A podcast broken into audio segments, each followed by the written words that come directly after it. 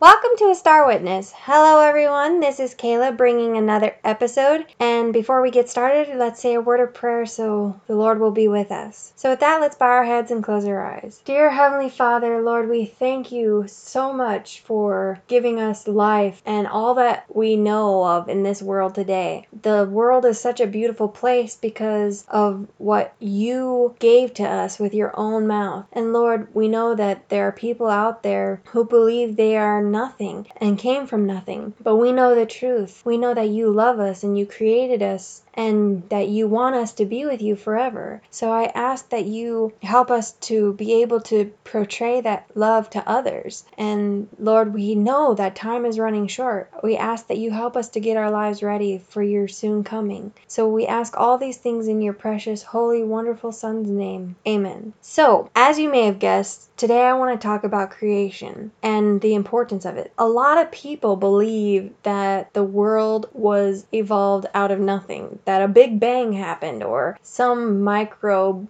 changed and formed into what it is. There's a lot of theories out there which are frankly crazy, some of them, to be honest with you. But the simple fact of the matter is, the Bible tells us how the world was made, and it was by the word of the Lord. He spoke it into existence and it appeared. And except for with man, though. He bent down and he formed man in his own image out of the dust of the earth. That is an amazing thing to think about. That he used his very hands to shape and to form man into what he was, and then he breathed into him the breath of life, and he became a living human being. And that just blows my mind each time I think about it. What a sight it would be to see that take place. I mean, that would be amazing to look and to see somebody sculpt something and then they breathe on it and it comes to life. Talk about crazy. That would be awesome to see what the Lord was doing at creation, to see the very world take shape in front of your eyes. That is like something out of our imaginations. And the great thing is is when he makes the world over again, when he comes back to get us home, we will get to see creation again because he will remake this earth. So we will be witnessing it for ourselves, except for him shaping humanity, but we will get to see the world made new, and that is going to be awesome to see, and I can't wait to see it for myself. But I wanted to read what she has to say about evolution, and I'm going to take this from education. It's going to be a few pages long, from page 128 to 134, and she talks about what the truth really is. So pay close attention and we'll discuss it further. She says this Since the book of nature and the book of Revelation bear the impress of the same mastermind, they cannot but speak in harmony. By different methods and in different languages, they witness to the same great truths. Science is ever discovering new wonders, but she brings from her research nothing that, rightly understood, conflicts with divine revelation. The book of nature and the written word shed light upon each other. They make us acquainted with God by teaching us something of the laws through which he works. Inferences erroneously erroneously drawn from facts observed in nature have, however, led to supposed conflict between science and revelation, and in the effort to restore harmony, interpretations of Scripture have been adopted that undermine and destroy the force of the Word of God. Geology has been thought to contradict the literal interpretation of the Mosaic record of the creation. Millions of years, it is claimed, were required for the evolution of the earth from chaos, and in order to accommodate the Bible to this supposed revelation of science, the days of creation are assumed to have been vast, indefinite periods covering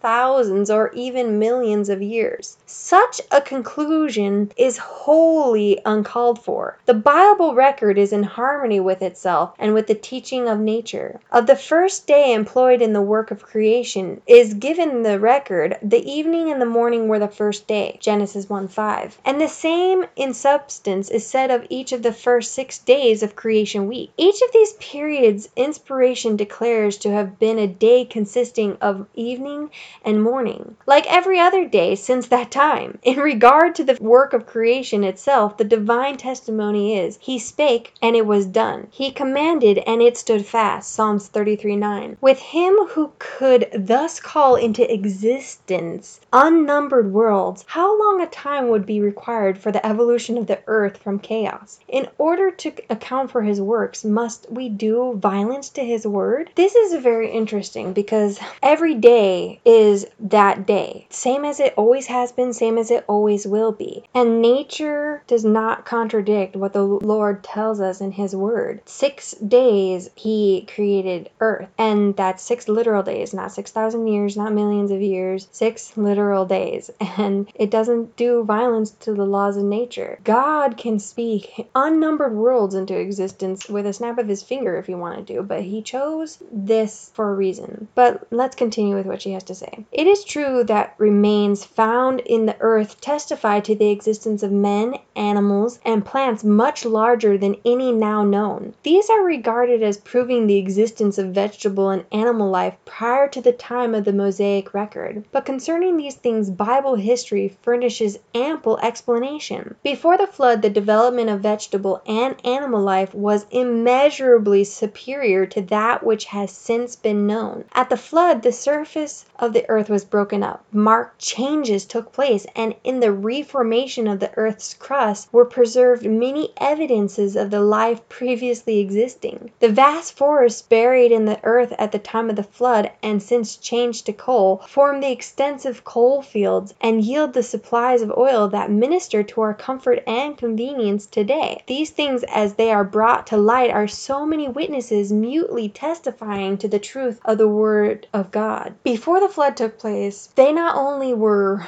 way taller than us, but they had full capacity of their brain. They were living way longer than us and so many things that they had. The Bible says there's nothing new under the sun. They had a lot of things that we have today. And it's really amazing when you find out about all of the discoveries that they had and all of the things that were similar to the things we have today. And after the flood happened, the Lord allowed them to eat meats to reduce their lifespan so that sin would not last so long. Because the reason the flood happened in the first place is because of the sin and the wickedness that the people did and for how long it lasted. Because the life of the man lasted 900 years in some cases, and he didn't want sin to last that long anymore. So that's why that happened. But let's get back to this. She says, akin to the theory concerning the evolution of the earth is that which attributes to an ascending line of germs, mollusks, and quadrupeds the evolution of man, the crowning glory of creation. When consideration is given to man's opportunities for research, how brief his life, how limited his sphere of action, how restricted his vision, how frequent and how great the errors in his conclusions, especially as concerns the events thought to antedate Bible history. How often the supposed deductions of science are reversed or cast aside. With what readiness the assumed period of the earth's development is from time to time increased or diminished by millions of years, and how the theories advanced by different scientists conflict with one another. Considering all this, shall we, for the privilege of tracing our descent from germs and mollusks and apes, consent to cast away that statement of Holy Writ, so grand in its simplicity? God created man in his own image. In the image of God created he him. Genesis 1:27. Shall we reject the genealogical record, prouder than any treasured in the courts of kings, which was the son of Adam, which was the son of God? Luke 3:38. Rightly understood, both the revelations of science and the experiences of life are in harmony with the testimony of scripture to the constant working of God in nature. And that is an amazing amazing thing.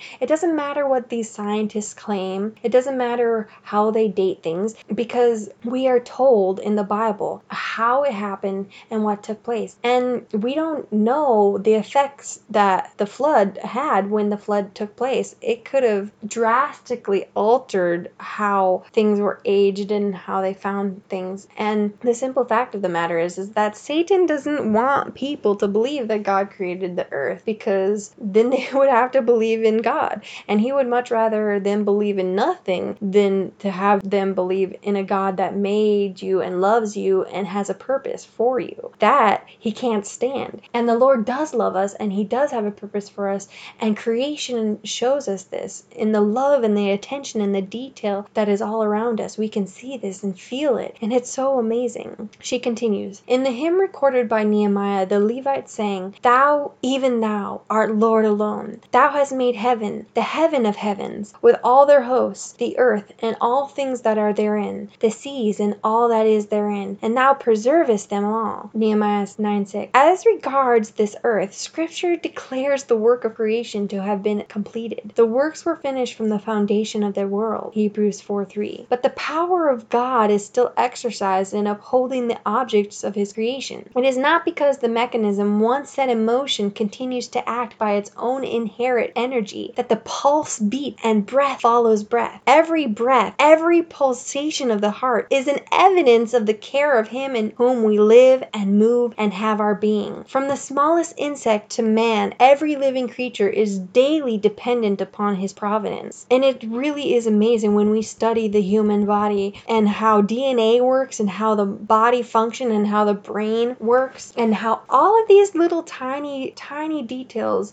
go into how our body works. It is amazing to see. And when we look at the body and how it is formed and shaped, no scientist can explain how it got to be the way it is, but we can explain it because God formed it and made it and created it to be exactly how it is. And it is really, truly amazing. Psalms 104 27 through 30 says, These wait all upon thee, that thou givest them, they gather. Thou openest thy hand, they are filled with good. Thou hidest thy face, they are troubled. Thou takest away their breath, they die, and return to their dust. Thou sendest forth thy spirit, they are created, and thou renewest the face of the earth. He stretcheth out the north over the empty place, and hangeth the earth upon nothing. He bindeth up the waters in his thick clouds, and the cloud is not rent under them. He hath compassed the waters with bounds, until the day and night come to an end. The pillars of heaven tremble and are astonished at his rebuke. He stilleth the sea with his power. By his spirit the heavens are beauty. His hand hath pierced the gliding serpent. Lo, these are but the outskirts of his ways, and how small a whisper do we hear of him. But the thunder of his power who can understand? Job 26, 7 through 10 and Job 26, 11 through 14. We don't even begin to comprehend how it all took place, but we can accept it by faith that creation was a result of God speaking things into existence and it was good and it is good. And even after all of these years of sin, it is still a beautiful planet. Oh. Yes, there's parts of it that are ugly and it's only because of our neglect and disregard of the earth that it is that way and also because of it being cursed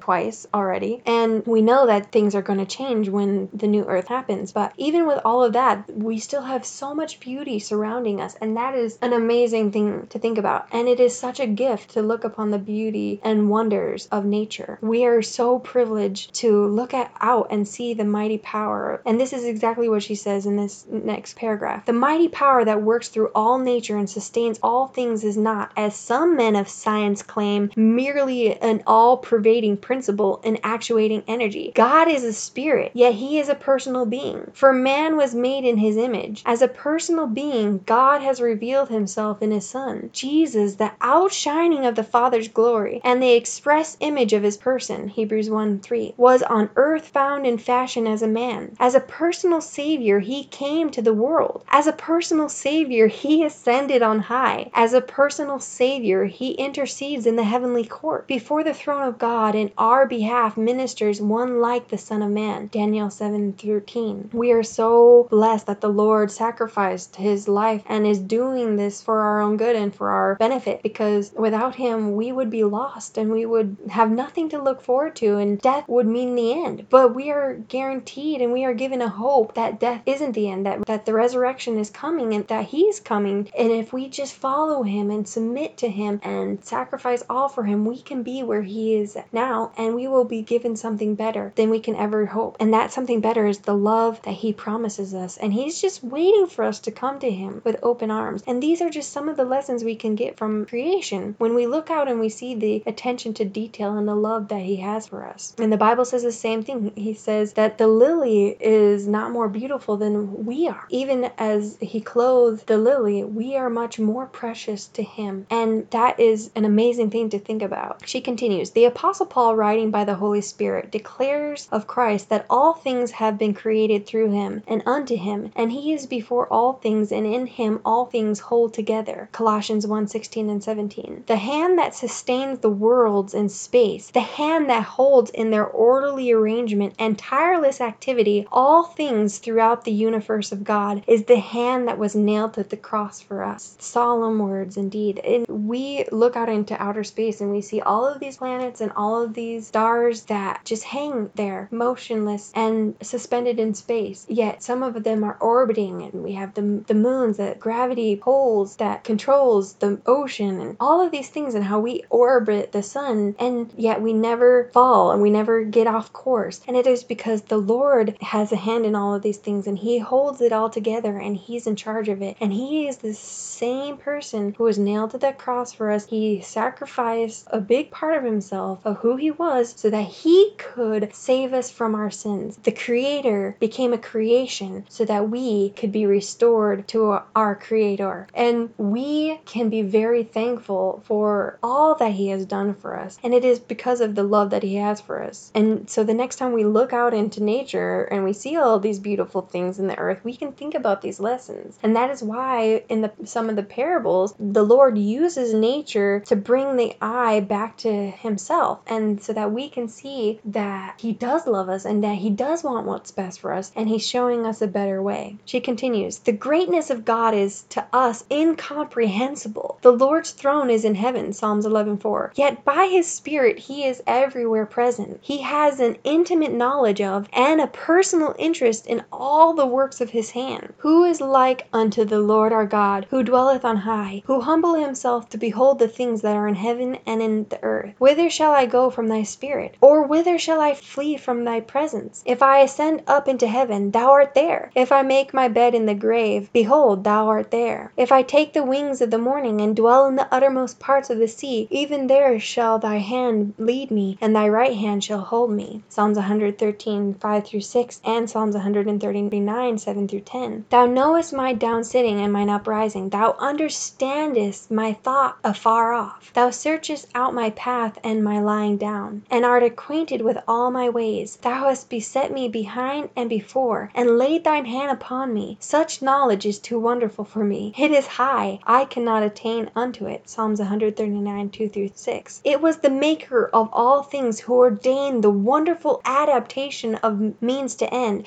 of supply to need. It was he who in the material world provided that every desire implanted should be met. It was he who created the human soul with its capacity for knowing and for loving. And he is not in himself such as to leave the demands of the soul unsatisfied. No intangible principle, no impersonal essence or mere abstraction can satisfy the needs and longings of human beings in this life of struggle with sin and sorrow and pain. It is not enough to believe in law and force, in things that have no pity, and never hear the cry for help. We need to know an almighty arm that will hold us up, of an infinite friend that pities us. We need to clasp a hand that is warm, to trust in a heart full of tenderness. And even so God has in his word revealed himself. This is so beautifully put. This is so amazing to think about. We need the Lord so much in our lives. We would not be what we are today without him. And he can show us so much more than what we know of today. We will always be learning. We will always be studying. And when we accept him and hold him to us and trust in him, we will have that friend and that love that we can find nowhere else in the world. People try to fill it with all of these things, but yet they still find emptiness and they feel that void. Even if they don't want to admit it, they feel it and they try to fill it with all of these other things. And they're just missing out because they're searching for the one thing that they either don't want to accept or that they're unwilling to give up the things that they have to accept it. And that is sad indeed. We, we must be willing to give up whatever it takes to be with the Lord because we love Him, not because we fear the consequences, but because we truly want to be with Him and we love Him. She continues He who studies most deeply into the mysteries of nature will realize most fully his own ignorance and weakness. He will realize recognize that there are depths and heights which he cannot reach, secrets which he cannot penetrate, vast fields of truth lying before him unentered. He will be ready to say with Newton, "I seem to myself to have been like a child on the seashore, finding pebbles and shells, while the great ocean of truth lay undiscovered before me." The deepest students of science are constrained to recognize in nature the working of infinite power, but to man's unaided reason, nature's teaching cannot but be contradictory and disappointing. Only in the light of revelation can it be read aright. "Through faith we understand" (Hebrews 11:3). It is through faith that we believe and we can see. We must accept the things we cannot understand by faith. And if we have questions about creation and how things work and how it all operates, we can wait until we get to heaven and we can ask the great creator himself and he can explain to us more fully in depth. Not to say that we can't study things out here, we can, but we might not be able to understand everything here on this earth. We will have to just wait to heaven and ask all of the questions that we can get and study things out further, things that we haven't probably even seen or heard of on this world yet. And that is so mind boggling, but so interesting at the same time. And I can't wait to see what those discoveries are and to s- explore them all out. It sounds so fascinating, so interesting, and, it, and it's amazing to think that the Lord loves us enough that He wants us to have this information and to share this information with the world. He wants them to know that He created them because He loves them and He wants them to be saved because He loves them and He has something better in store for them. In the beginning, God created, it says in Genesis 1 1. Here alone can the mind, in its eager questioning, fleeing as the dove to the ark, find rest. Above, beneath, beyond abides infinite love, working out all things to accomplish the good pleasure of His goodness. 2 Thessalonians 1 11. The invisible things of Him since the creation of the world are perceived through the things that are made, even His everlasting power and divinity. Romans 1:20. But their testimony can be understood only through the aid of the divine teacher. What man knoweth the things of a man, save the spirit of man which is in him? Even so the things of God knoweth no man, but the Spirit of God. 1 Corinthians 2:11. When He, the Spirit of truth, is come, He will guide you into all truth.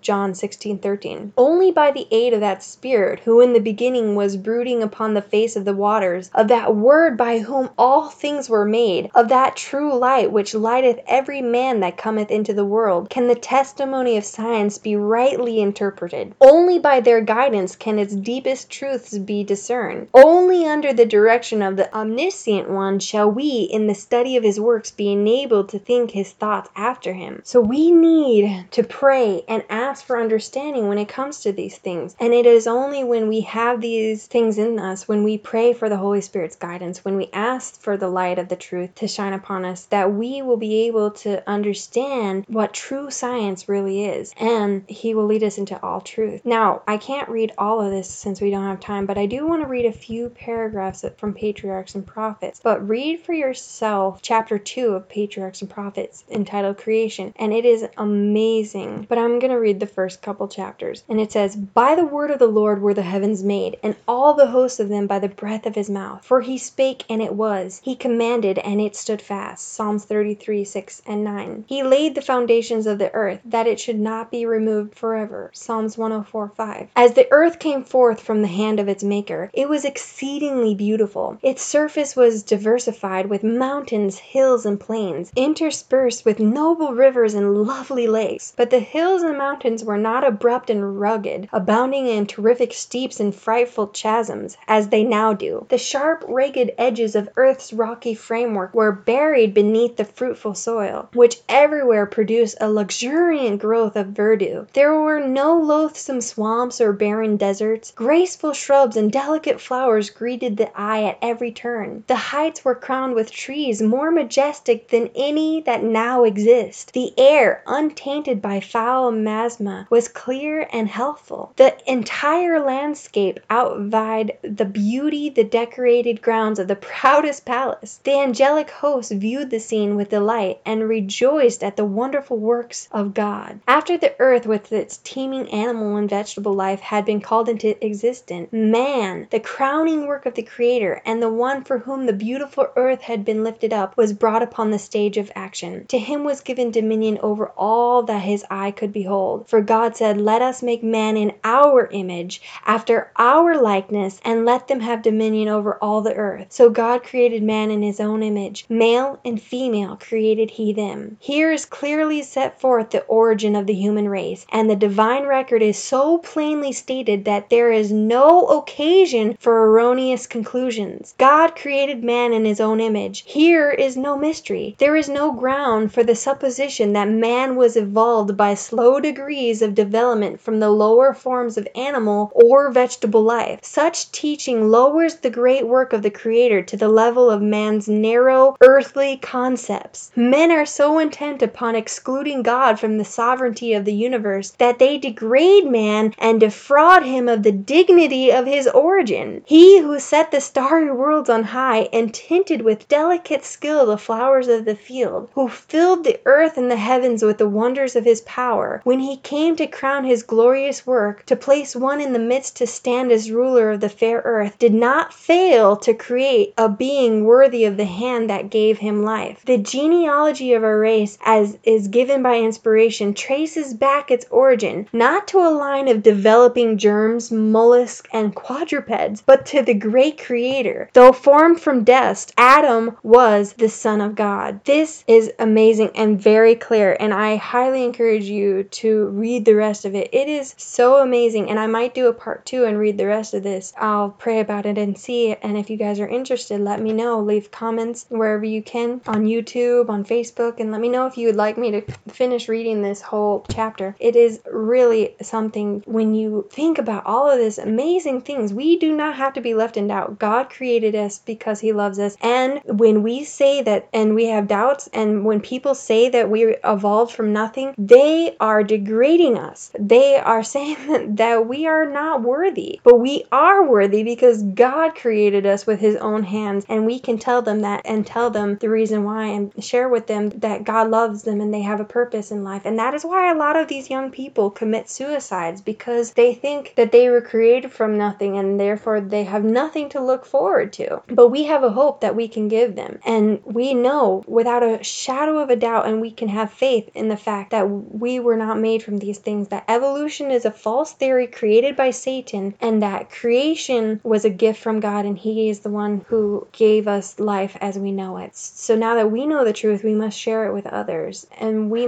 might not have scientific record or PhDs or a degree backing us up, but we can prove through the Bible and through the spirit of prophecy that creation took place through the word of the Lord and not by evolution like these people would have you to believe. And you don't need a fancy degree to prove anything. We must accept by faith the things that are shown to us. And we can know that the Lord loves us and he wants us to be with him through creation in itself is such a beautiful lesson. So take what you have seen, take what you have known and share it with the others and use nature to help you point it out. We have everything around us, even ourselves and the human body is a testament that the Lord created us and that we should give praise and honor to our great creator. Now with that, I would like to sing a song that goes really well with this, I think. There are a lot of songs that you could sing for this, but I chose this one. I sing the mighty power of God. I sing the mighty power of God that made the mountains rise, that spread the flowing seas abroad and built the lofty skies. I sing the wisdom that ordained the sun to rule the day. The moon shines full at his command, and all the stars obey. I sing the goodness of the Lord who filled the earth with food, who formed the creatures through the word and then pronounce them good. Lord, how thy wonders are displayed where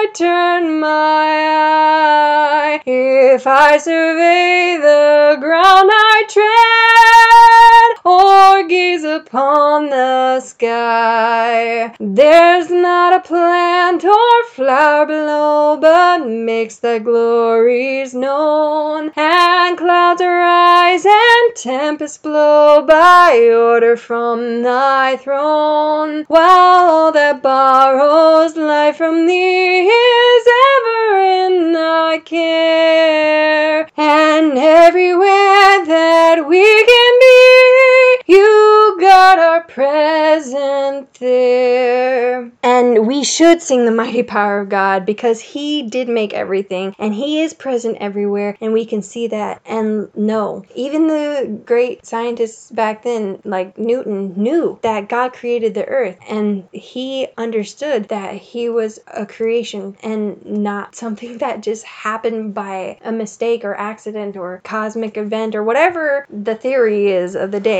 but was created with a purpose in mind. And that is really something to think about. Not that we need these scientists to back up, but when science does prove creation, it is really exciting to see it when we have the evidence in our hand. But even if without the evidence, we can believe and know for a fact that we are loved and are created by someone who loves us. Remember what it says in Matthew 5:16, "Let your light so shine before men that they may see your good works and glorify your Father which is in heaven." So with all of this being said, let your light so shine so that you are a star witness for the Lord.